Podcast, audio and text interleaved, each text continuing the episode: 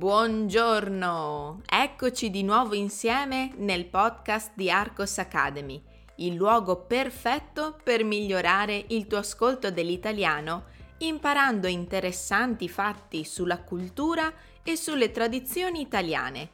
E perché no? Anche un po' di grammatica. Chi sono io? Mi chiamo Susanna e sono la fondatrice della scuola di italiano online Arcos Academy visita il mio sito per scoprire altri contenuti interessanti per far avanzare il tuo livello di italiano. Sei pronto per la tematica di questa settimana? Cominciamo il nostro ascolto.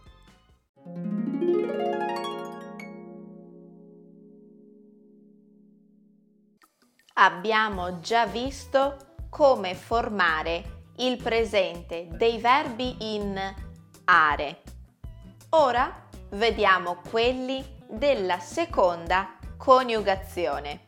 La formazione segue sempre lo stesso procedimento.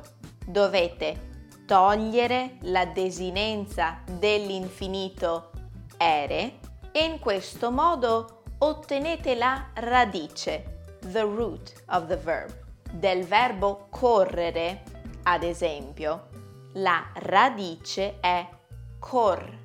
Aggiungiamo adesso le desinenze del presente dei verbi in ere o, i, e, iamo, ete, ono, cioè corro, corri, corre, corriamo, correte, corrono.